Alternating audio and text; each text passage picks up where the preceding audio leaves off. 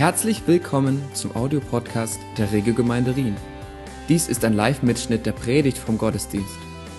Alle Informationen und die verwendete Präsentation mit Bildern und Bibelstellen sind online auf unserer Website zu finden. Wir wünschen viel Freude beim Zuhören.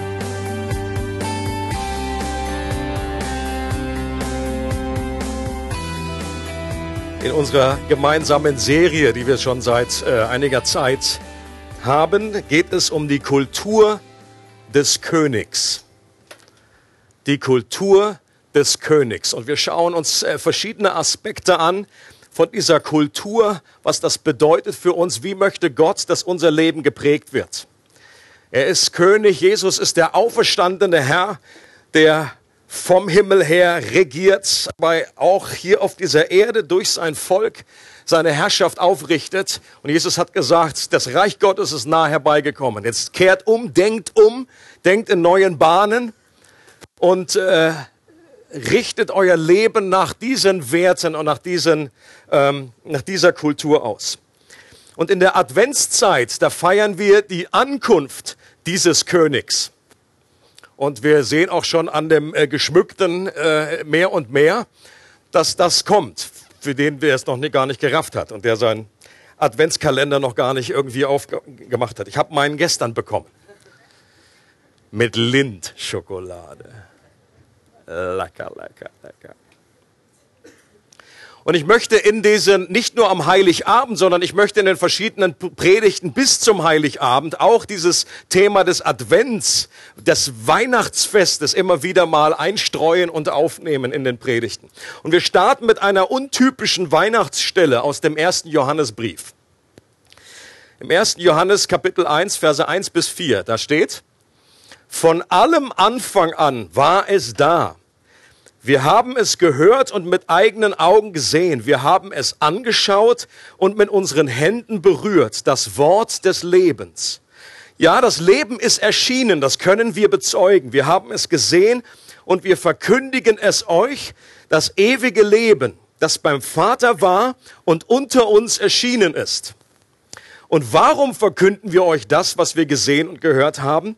Wir möchten, dass ihr mit uns Gemeinschaft habt. Mehr noch, dass ihr zusammen mit uns erlebt, was es heißt, mit dem Vater und mit seinem Sohn Jesus Christus Gemeinschaft zu haben.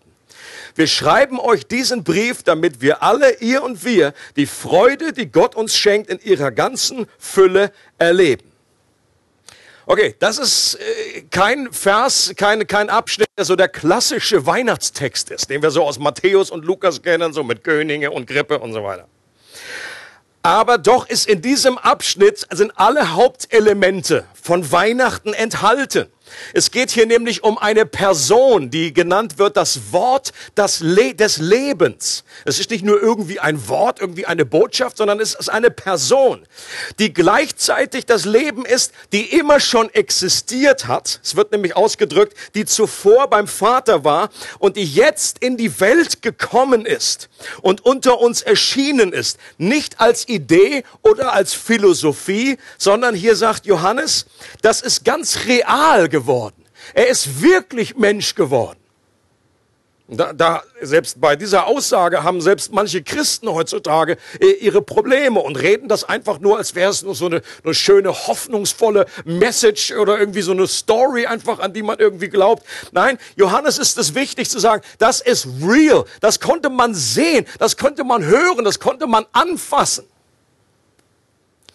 Und das Endresultat dieser guten Botschaft ist große Freude. Freude, die die Engel damals den Hirten auch verkündet haben. Ich verkündige euch große Freude, haben die Engel gesagt. Und warum ist Gott in menschlicher Gestalt auf die Erde gekommen? Und hier wird ein zentrales Thema erwähnt in diesem Abschnitt und es geht um Gemeinschaft. Das griechische Wort drückt es eigentlich noch zentraler aus. Gemeinschaft ist schon manchmal so ein bisschen abgedroschen. Koinonia, eine, eine heilige Beziehung, eine Gemeinschaft des gegenseitigen Gebens und Nehmens. Das war damals absolut neu in dieser Dimension, in dieser Form. Natürlich haben Menschen schon immer irgendwie eine Beziehung, eine Art von Gemeinschaft gehabt. Aber diese spezielle biblische Art von Gemeinschaft, um die geht es heute. Eine Gemeinschaft, die zuvor offensichtlich nicht intakt war. Denn sonst wäre es sinnlos gewesen, dass gesagt, ich bin gekommen, damit ihr Gemeinschaft habt, die so zerbrochen war, dass wir uns von, von uns aus diesen Graben zu Gott nicht überbrücken konnten. Diese Gemeinschaft zwischen Mensch und Gott war gestört. Und weil wir Menschen den Weg zu Gott nicht finden konnten, hat Gott einen Weg zu uns gefunden. Das ist das Gewaltige an diesem Evangelium, was du in keiner anderen Religion findest. Überall, jede Religion kannst du so definieren, ist der Versuch Menschen, irgendwie zu Gott zu kommen. Und beim Evangelium im Christentum kommt Gott auf die Erde, er kommt zu Menschen. Und wenn wir uns die Evangelien anschauen, dann war das Hauptanliegen von Jesus, in uns einen Appetit zu wecken, unsere geistlichen Geschmacksknospen dafür äh, überhaupt zu sensibilisieren, dass die vollkommenste Freude, das größte Geschenk, das wir jemals erhalten werden, darin besteht, dass wir Teil der Gemeinschaft werden, die Vater, Sohn und Heiliger Geist seit ewigen Zeiten genossen haben. Amen. Leute, das sollte uns begeistern darüber, wenn du diese Gemeinschaft hast wenn du dieses Wunder erlebt hast, und ich sage nicht, dass das immer gleich intensiv äh, sein muss, jeden Tag, dass es das nicht überlagert wird von irgendwelchen Problems, aber wenn du grundsätzlich weißt, ich bin Teil dieser Gemeinschaft, ich habe von dem geschmeckt, das ist das größte Geschenk, was du jemals unter dem Weihnachtsbaum finden wirst. Und wenn du dieses Geschenk noch nicht ausgepackt hast, noch nicht erlebt hast, dann wartet das Beste noch auf dich. Ist nicht die PlayStation 4, es ist nicht irgendwie etwas äh, anderes, was du dir vorstellen kannst, sondern es ist dieses Geschenk, wo, was, was Jesus gekommen ist, äh, uns zu schenken. Teil von dieser pulsierenden Dynamik der Liebe Gottes zu sein. Ich benutze gern dieses Bild vom Tanz, der Tanz der Dreieinigkeit. Und also, ob du jetzt tanzen liebst oder, oder weniger, diesen Tanz wirst du lieben diesen Teil dieser Gemeinschaft zu sein, wie, wie sich hier gegenseitig ehren und achten. Und, und Jesus hat das vorgezeigt und hat gesagt, Vater, ich tue nur deinen Willen. Er hat sich immer wieder um ihn gedreht. Und der Vater sagt, ihr sollt ihn, den Sohn, ehren. Und der Heilige Geist leuchtet alle beiden anderen und er tanzt mit denen. Äh, und diese, diese wunderbare, perfekte Gemeinschaft, dort hineingenommen zu werden, das ist das große Geschenk des Evangeliums. Wir alle sind auf Gemeinschaft hin angelegt. Jeder Mensch. Warum? Weil wir im Bilde eines Gottes erschaffen wurden, der Gemeinschaft ist. Das macht in keiner anderen Religion Sinn. Oder in Religionen, wo du, wo du, wo du, wo es nur einen Gott gibt, eine Person der hat keine Gemeinschaft an sich. Er hat vielleicht etwas geschaffen, um Gemeinschaft zu haben. Aber Gott, die Dreieinigkeit, hat schon Gemeinschaft gehabt. Da war noch nichts erschaffen. Da gab es noch keine äh, Sterne, da gab es noch keine Menschen. Und er war schon immer perfekte Gemeinschaft. Und er wollte, hat Menschen erschaffen, um uns hineinzunehmen. Es ist interessant, dass selbst die Hardcore, äh, Leute, die jetzt nicht gerade sentimental scheinen, also irgendwelche Rockerbanden, irgendwelche, äh, was weiß ich, äh, Hells Angels oder was es alles gibt, die sind ja, stehen ja nicht gerade in dem Beruf, jetzt sentimental irgendwie schöne Gemeinschaft haben zu wollen. Und doch, ich habe mir eine Reportage neulich angesehen, was du merkst ist, bei all ihrem harten Auftritt, bei ihrer, bei ihrer äh, Schale, ist, sie suchen eigentlich Gemeinschaft. Sie sind da in diesem Club und ihre Kutte ist ihnen wichtig, weil sie das verbindet. Das Schlimmste, was du einem Biker antun kannst, ist dann diese Kutte verunehren, die Kutte irgendwie wegnehmen und äh, drüber fahren mit dem Auto oder was weiß ich. Und alles, was Jesus gesagt hat, als er auf der Erde war, was er gewirkt hat, die Zeichen, die Wunder. Und er hat alles getan, um zu diesem Fest der Gemeinschaft einzuladen. Und durch seinen Tod am Kreuz hat er die Grundlage dafür gelegt, dass wir den Zugang dazu erhalten können. Als nämlich Jesus auf, ausrief am Kreuz, mein Gott, mein Gott, warum hast du mich verlassen? Da wurde diese perfekte, vollkommene Gemeinschaft, die zuvor nie unterbrochen wurde, die nie irgendwie einen Knacks hatte, gab es einen gewaltigen Riss, der durch diese Gemeinschaft, äh, ein, ein, ein, ein, Spalt, etwas ist zerbrochen in diesem Moment. Jesus war wirklich verlassen. Und diese Verlassenheit dem Vater gegenüber, diese Verlassenheit aus der Gemeinschaft, das war das, was Jesus wirklich gefürchtet hat im Garten. Deswegen hat er Blut geschwitzt. Da hatte er diese Furcht vor, die an, an den Rand seiner Verzweiflung gebracht hat.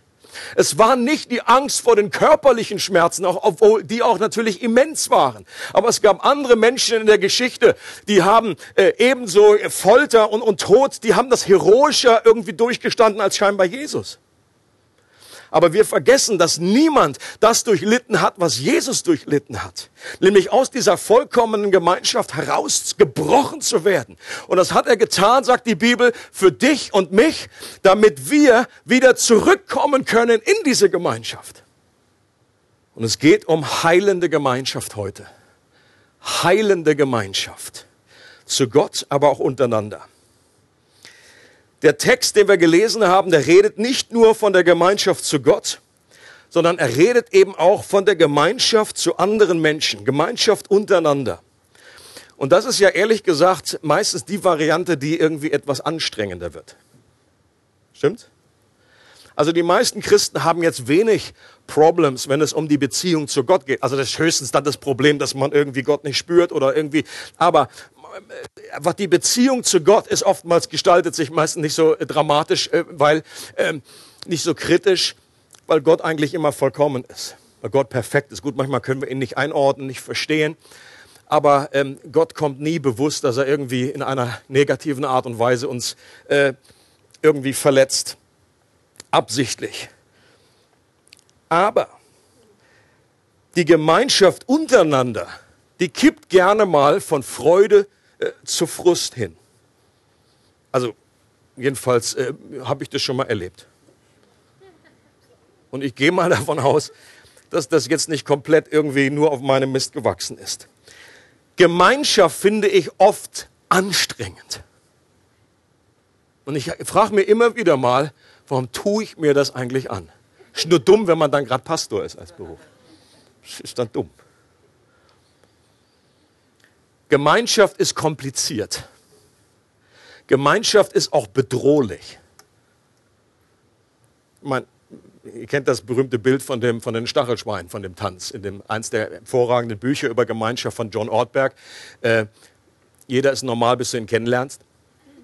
Das ist der Untertitel. Und dann redet er von diesem Tanz der Stachelschweine, die, sich, die das große Problem haben, sie wollen sich eigentlich nahe kommen. Und das ist immer für ein Stachelschwein schwierig. Wie kriegen die Kinder? Wie können die irgendwie gemein, gemeinsam äh, durch, durchs Leben gehen? Entweder wir äh, ziehen uns zurück oder wir attackieren einander und wir stechen uns die äh, Stacheln in, in den Rücken.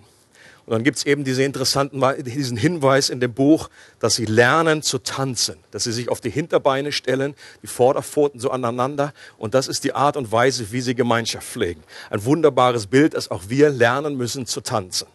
Und das, was wir an Schwierigkeiten erleben, ist letztendlich, dass wir uns gegenseitig auf die Füße treten, dass wir uns gegenseitig an die Kniescheibe oder irgendwie bei irgendwelchen Tanzbewegungen fallen lassen oder beim Rock'n'Roll so. Oh, sorry, sorry, Schatzi. Stachelschwein war besser, ja? So. Ich persönlich kann total gut nachvollziehen, warum sich viele Christen in der Kirchengeschichte in die Einsamkeit, Einsamkeit mit Gott zurückgezogen haben. Äh, für, für, uns ist das auch manchmal so, boah, Alter, das waren ja super Heilige und so weiter. Das wird hochgehalten, als wäre das. Natürlich war das ist manchmal auch, aber ich glaube, manchmal war das einfach die einfache Art, äh, wenn du einfach irgend so so einer Zelle warst oder in der Wüste oder auf dem Baum gelebt hast, mit Gott alleine. Das, das, das war einfacher. Und ich möchte jetzt zwei Gründe bringen heute, präsentieren, uns neu daran erinnern, damit wir verstehen, damit es nicht so, mir persönlich hilft eben nicht, wenn das irgendwelche elf, das elfte Gebot oder das zwölfte Gebot, man hat einfach Gemeinschaft als, als Christ. Das hilft mir auf die Dauer nicht. Nach dem Motto ist einfach so verordnet, es ist selbstverständlich, man liest in der Bibel, das elfte Gebot, und dann ist man, hat man einfach Gemeinschaft, ob dir das passt oder nicht, wenn ich das nicht nachvollziehen kann, wenn ich nicht wirklich das be begeistert. Mir reicht auch nicht aus, äh, was ja offenbar auch stimmt statistisch, dass Gemein Gemeinschaft zu leben wirklich gesundheitsfördernd ist. Also man, kann, man könnte überspitzt ausdrücken, in Gemeinschaft Chips, Chips zu fressen ist besser als einsam Brokkoli. ja. Ich, ich lasse diesen Gedanken mal bei euch.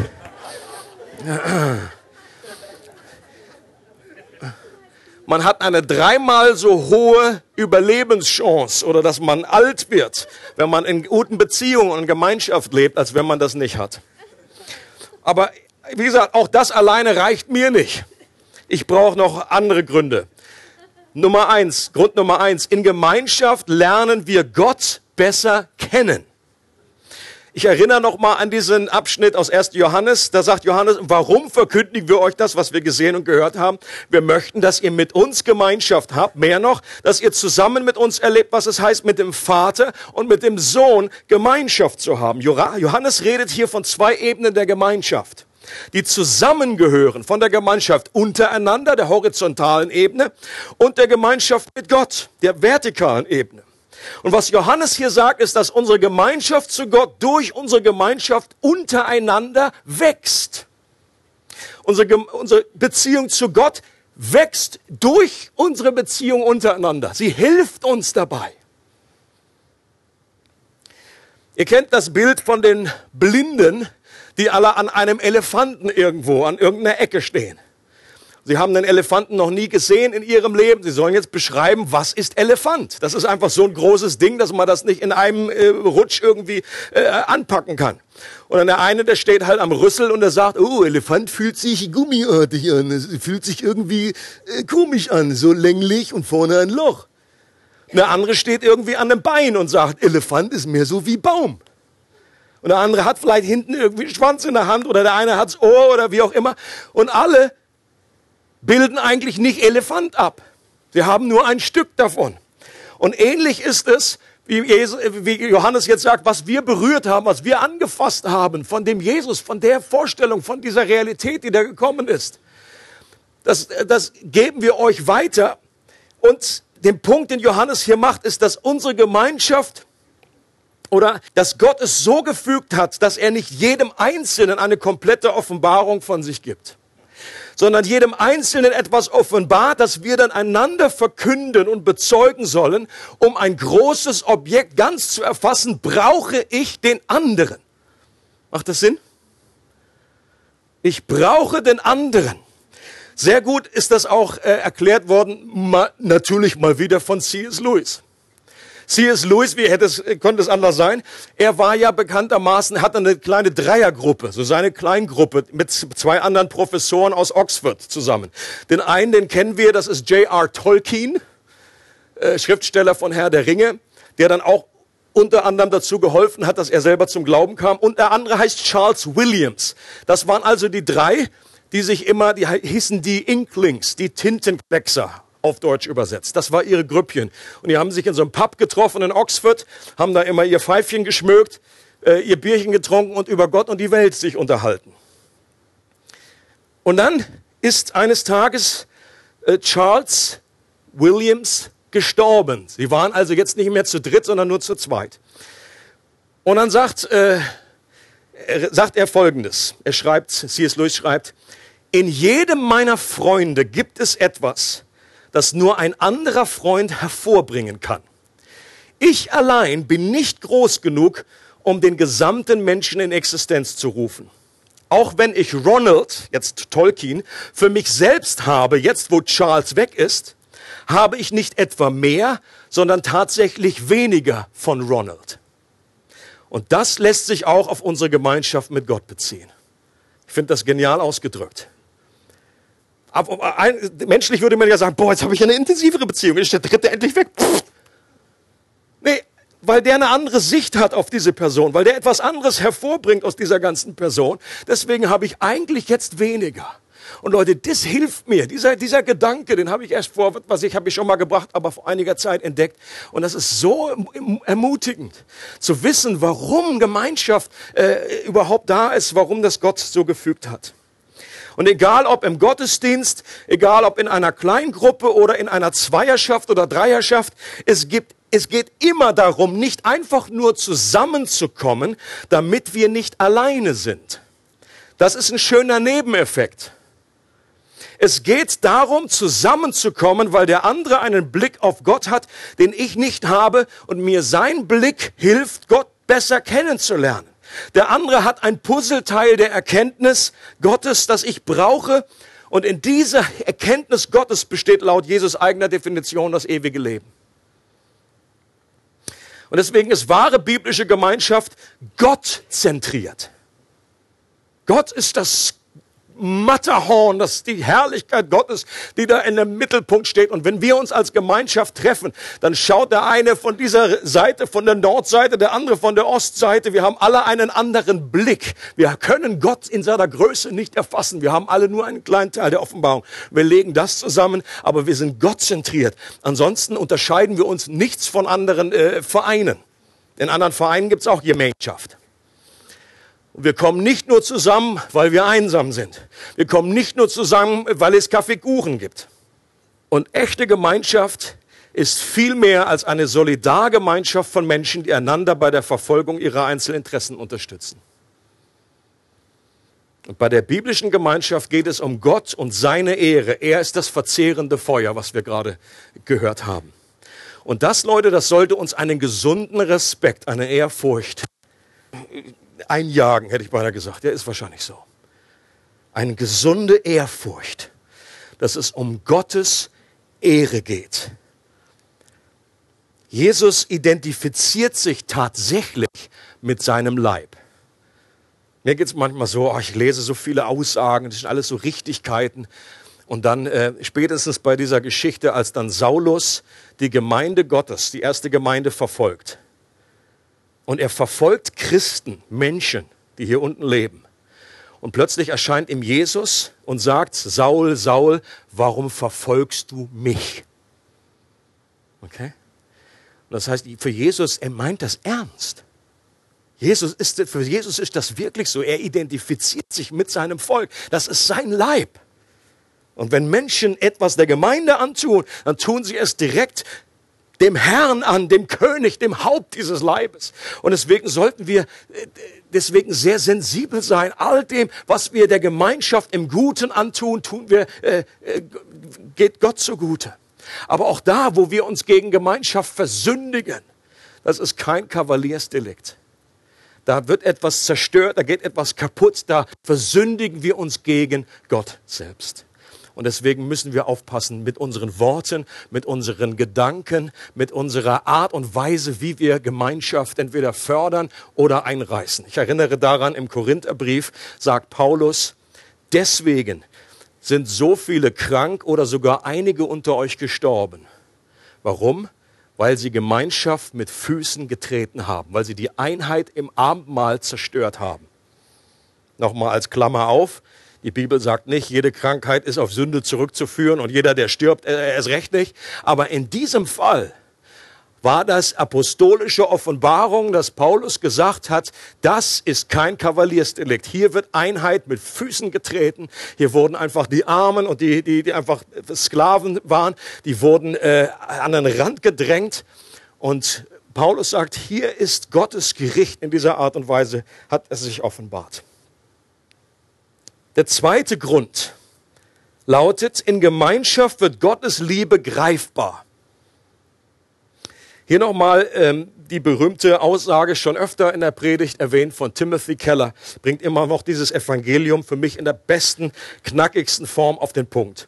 Das Evangelium sagt, wir sind sündiger und beschädigter, als wir jemals befürchtet haben doch gleichzeitig geliebter und gewollter, als wir jemals zu hoffen gewagt haben. Auch das findest du in keiner anderen Religion. Es gibt es nur im Christentum. Dass wir einerseits eine Offenbarung bekommen darüber, wir haben echt eine Schacke, mit uns stimmt was nicht. Aber gleichzeitig, gleichzeitig, nicht erst, wenn wir irgendwo angekommen sind, sondern jetzt schon in unserem Jetzt ist-Zustand sind wir so geliebt, wie wir nur geliebt sein können.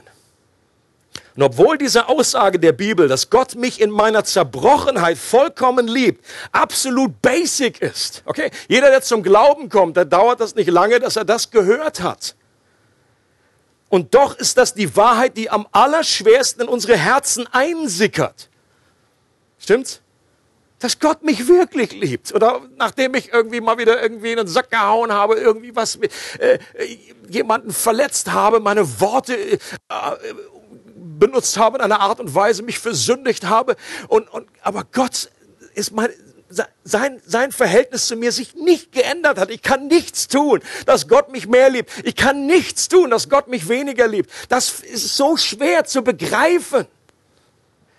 Und jeder Christ kann ein Lied davon singen, dass wir diese Wahrheit hier oben wissen, aber das doch hier unten im Herzen oft nicht real und greifbar für uns ist. Und deswegen gibt uns Gott Gemeinschaft, damit diese Liebe Hände und Füße bekommt, damit das greifbar wird für uns. Und zwar beide Seiten dieses Evangeliums, dass wir sündiger und beschädigter sind, aber dass wir geliebter sind, als wir uns jemals zu träumen gewagt haben. Gemeinschaft hat ja die Angewohnheit, meine Sündhaftigkeit an die Oberfläche zu spülen. Habt ihr auch schon gemerkt? Wenn man mit anderen zusammen ist, dann kommt oftmals das Zeugs, was in uns ist, kommt irgendwie raus. Dumm das. Solange ich alleine bin, kann ich mir ja leicht was vormachen, wie demütig und liebevoll und wie geistlich reif ich schon bin. Also es geht mir öfter so, Länge irgendwie, wenn ich so einfach für mich war und ich sitze zu Hause, lege so, lese fromme Bücher, also ein bisschen Tagebuch und bete. Ich denke so, boah, Alter, da ist schon unglaublich was gewachsen so. Ich habe da so eine Liebe für das Volk Gottes. Ich stehe da so einem Gebet. Es ist unglaublich. Ich glaube, so langsam bin ich bei, naja, neun von zehn. So, und es dauert nicht lange, wenn ich mit anderen irgendwie zusammen bin. Oder wir, Stuart und ich treffen uns. Oder wir treffen uns in Familie oder wie auch immer, da, dass, die, dass mir die Neun dann irgendwie ganz schnell wegrutscht. Oder ich dann feststelle, es war von vornherein keine Neun. Ich war einer Illusion aufgesessen. Eine von Dostojewskis Figuren aus Die Brüder Karamasow sagt, in meinen Träumen bin ich oft so weit gelangt, dass ich mir leidenschaftlich fest vornahm, der Menschheit zu dienen. Bei alledem bringe ich es nicht fertig, mit jemandem auch nur zwei Tage im selben Zimmer zu wohnen. Und da, wo echte heilende Gemeinschaft existiert, da sehen wir das Zerbrochene, das Sündige, das Unfertige einer anderen Person, bleiben dabei aber nicht stehen, sondern lernen diese Person mit den Augen des Vaters zu sehen. Was hat Gott über diese Person ausgesprochen? Was macht er aus dieser Person? Wie sieht er sie in diesem Moment? Und wir lehnen diese Person nicht ab wegen dem, was an Sünde sichtbar wird, sondern bestätigen die Person in der Wahrheit, dass sie jetzt in diesem Moment geliebter und gewollter ist, als sie selbst zu träumen gewagt hat. Larry die Krabbe sagt, nichts verwandelt unser Menschenherz so sehr, wie wenn es im Angesicht der Liebe schlecht dasteht wenn es mit allem gesehen wird, was böse und hässlich ist und trotzdem gewollt wird, ja sogar Freude bereitet, das ist Gnade. Und aus diesem Grund ist, glaube ich, das Sündenbekenntnis, das, was mir oft, äh, was in der kirchlichen äh, Sprache oft, dass die, die Beichte heißt, warum das eigentlich so wichtig ist. Jakobus 5, jetzt hat zumindest ein Vers aus dem Jakobusbrief, ist doch super. Jakobus 5, da sagt Jakobus, bekennt einander eure Sünden. Warum? Damit ihr geheilt werdet. Heilende Gemeinschaft. Ich meine, wa warum ist das nötig? Warum sollen wir dem anderen die Sünden bekennen? ich glaube, dass das nicht, nicht bedeutet, im Gottesdienst komm nach vorne und sag's immer allen. Also das gibt sicherlich auch Momente, aber mindestens einer Person, einer Person deines Vertrauens, dass du es einem Menschen bekennst. Gott weiß es sowieso. Vor ihm solltest du es auch bekennen. Aber Gott vergibt uns ja unsere Sünden auch, wenn wir die nicht vor jemandem aussprechen. Das ist, das ist ja hier nicht der Punkt. Aber diese besondere Heilung, diese Freiheit, die wir durch die Annahme und Liebe mitten in unserer Zerbrochenheit erleben, diese Dimension erleben wir nur in der Beichte.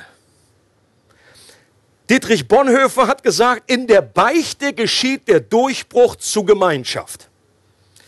Und er war auch nicht so ein Schreibtischtäter. Äh, er hat Natürlich im Knast, da war er dann alleine, aber ansonsten hat er sonst äh, gelebt in Gemeinschaft mit seinen Studenten zusammen. Es war nicht vom grünen Tisch. Und er sagt, in der Beichte geschieht der Durchbruch zur wahren Gemeinschaft. Ziggy Jung, den kennen wir auch. Und der ist ja nicht gerade bekannt dafür, dass er Christ war. Aber er hat erkannt, dass die moderne Psychotherapie deshalb so populär geworden ist, weil die protestantische Betonung der privaten Beichte in der christlichen Gemeinde ein Vakuum, Vakuum hinterlassen hat. Nochmal, mit anderen Worten. Er hat erkannt, obwohl nicht Christ nach meiner Einschätzung, dass die protestantische Bewegung, die evangelische Kirche, die hat irgendwie die Beichte wegreformiert. Da wusste man damals nur, das katholische Modell, das wollen wir nicht.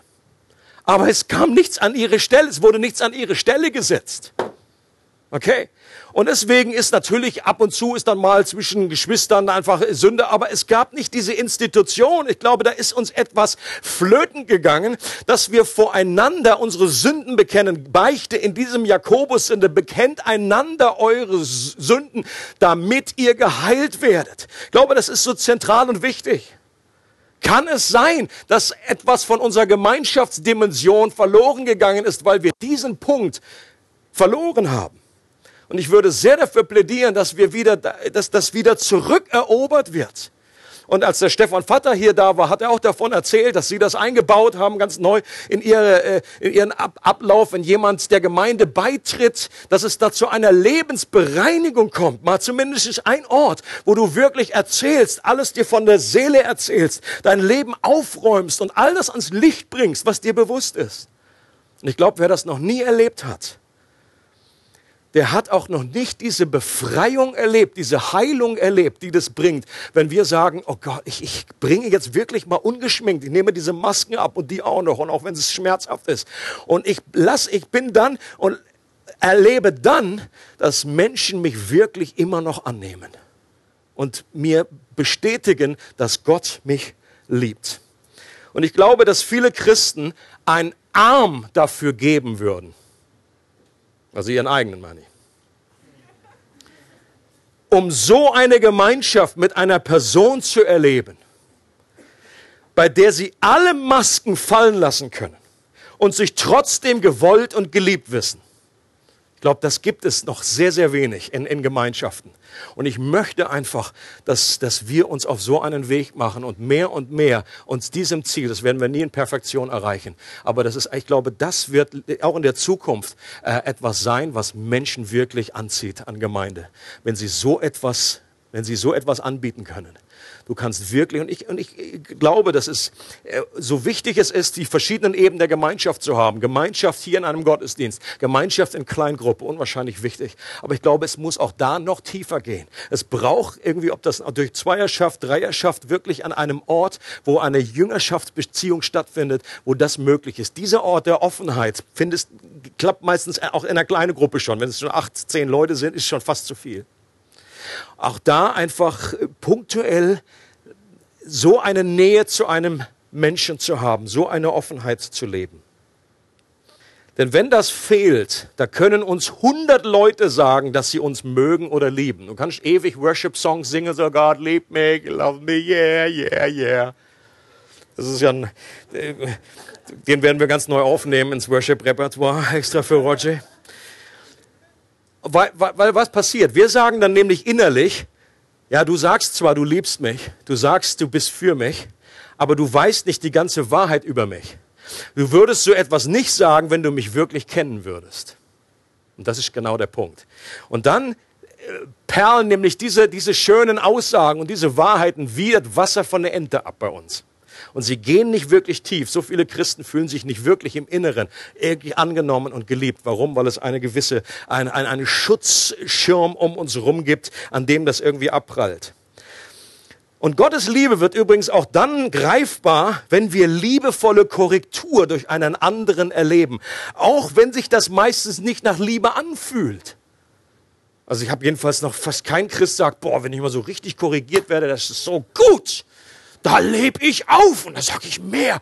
Und das habe ich mir auf meine Gebetsliste draufgeschrieben. Ich sage, Gott, bitte, bitte mehr. Fühle mich da so unterfordert. Aber trotzdem ist das unglaublich hilfreich. Und das ist ein Ausdruck der Liebe.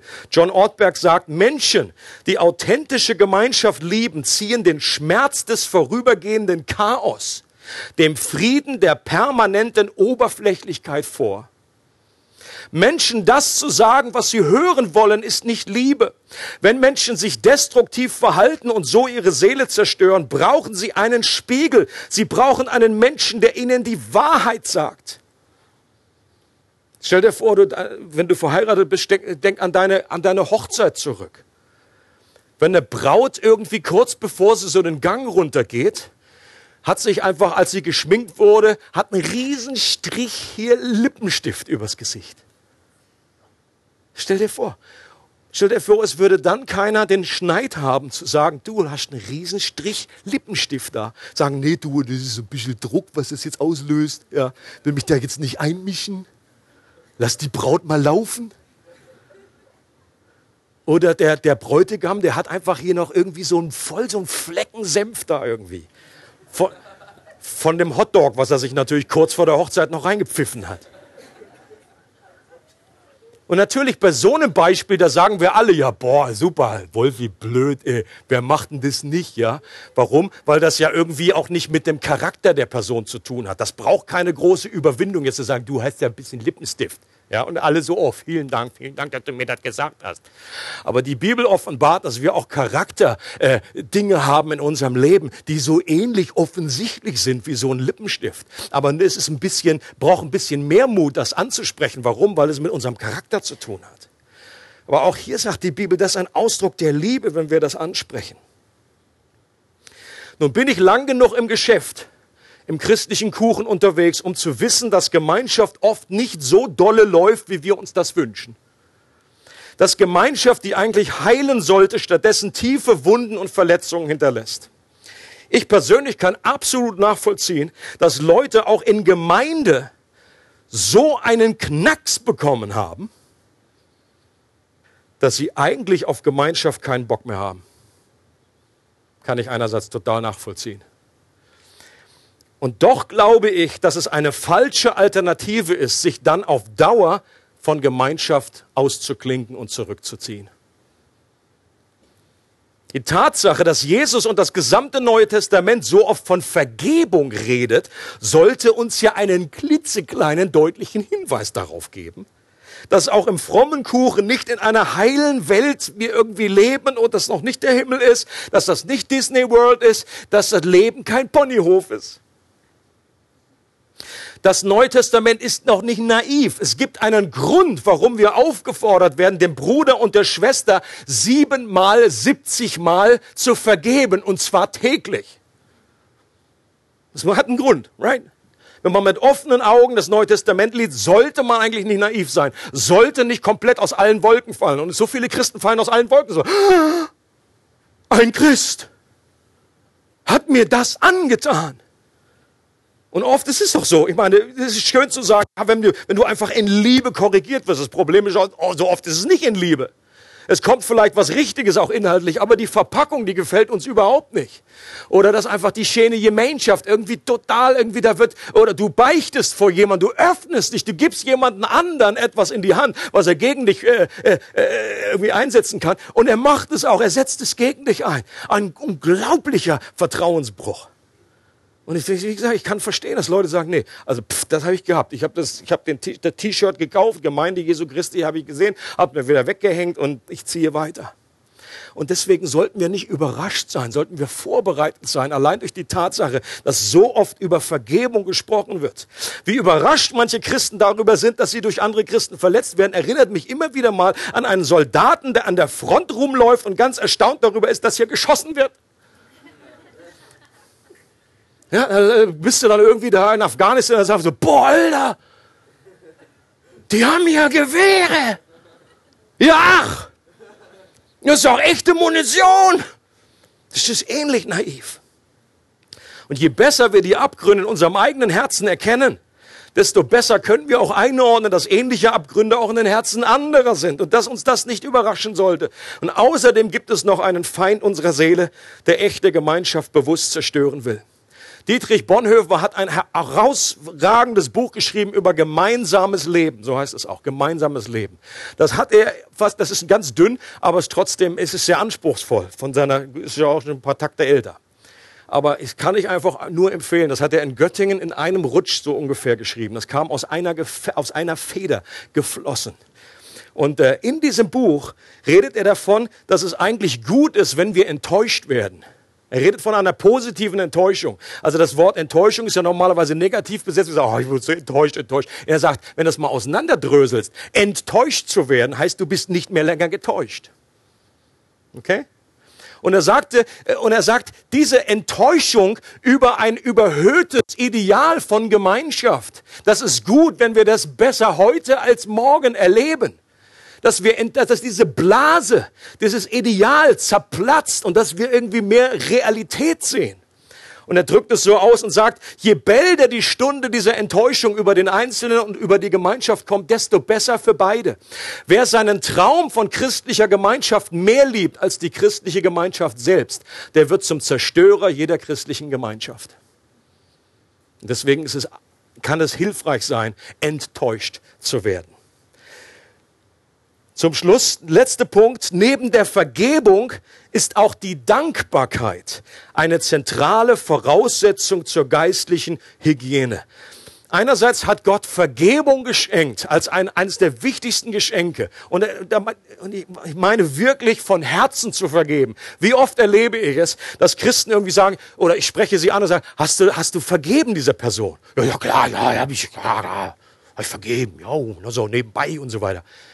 Aber dann in der Art, wie sie reden, wird das doch immer wieder hochgeholt. Es wird immer wieder noch dieser Person in Erinnerung gehalten. Es wird der Person vorgehalten als ein Vorwurf.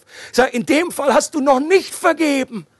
Es geht nicht darum, jetzt zu vergessen, irgendwie, dass du, dass du, dass dann erst das Ende oder wirklich die Vergebung vollkommen ist, wenn du dich gar nicht mehr erinnern kannst. Das ist nicht mein Punkt. Aber du, äh, was weiß ich gar nicht mehr. Wer bist du denn? Aber es geht darum, dass mir nicht mehr diese, diese Emotion, dieses Negative, das, das, oh, das, das zahle ich dir zurück oder schließe dich ein in meinem Herz, du wirst leiden dafür. Zahlst dir heim. Erst wenn du angekrochen kommst, dann werde ich dir Absolution erteilen. Dass du wirklich von Herzen vergibst und dann hältst du es einer Person nicht mehr vor. Und das zweite wichtige Geschenk für Gemeinschaft, damit sie auf Dauer wirklich funktionieren kann, ist Dankbarkeit. Dankbarkeit. Und auch hier ein geniales Zitat von Dietrich Bonhoeffer. Kannst du mitlesen, guckst du. Danken wir nicht täglich für die christliche Gemeinschaft, in die, wir, in die wir gestellt sind, auch dort, wo keine große Erfahrung, kein spürbarer Reichtum, sondern wo viel Schwäche, Kleinglaube, Schwierigkeit ist, beklagen wir uns vielmehr bei Gott immer nur darüber, dass alles noch so armselig, so gering ist, so gar nicht dem entspricht, was wir erwartet haben, so hindern wir Gott, unsere Gemeinschaft wachsen zu lassen nach dem Maß und Reichtum, der in Jesus Christus für uns alle bereitlegt. Genial ausgedrückt. Das ist einfach ein positiver, realistische Sicht. Leute, hier ist noch nicht der Himmel. Wir sind hier noch Tanzstunde. Und solange wir uns hier einüben in den Tanz, werden wir uns gegenseitig auf die Füße latschen, wir werden uns gegenseitig verletzen. Deswegen ist Vergebung und Dankbarkeit so wichtig. Nicht nur zu sehen, was noch alles nicht da ist, sondern dankbar zu sein für das, was schon da ist. Also Jesus kam auf diese Welt, um Freude vollkommen zu machen unsere Freude vollkommen zu machen und uns in die vollkommene Gemeinschaft der Dreieinigkeit einzuladen. Am Kreuz hat er dafür die Voraussetzung geschaffen. Gemeinschaft hilft uns dabei, Gott besser kennenzulernen und seine Liebe zu uns greifbar werden zu lassen. Vergebung und Dankbarkeit sind entscheidende Zutaten, damit Gemeinschaft überhaupt gelingen kann.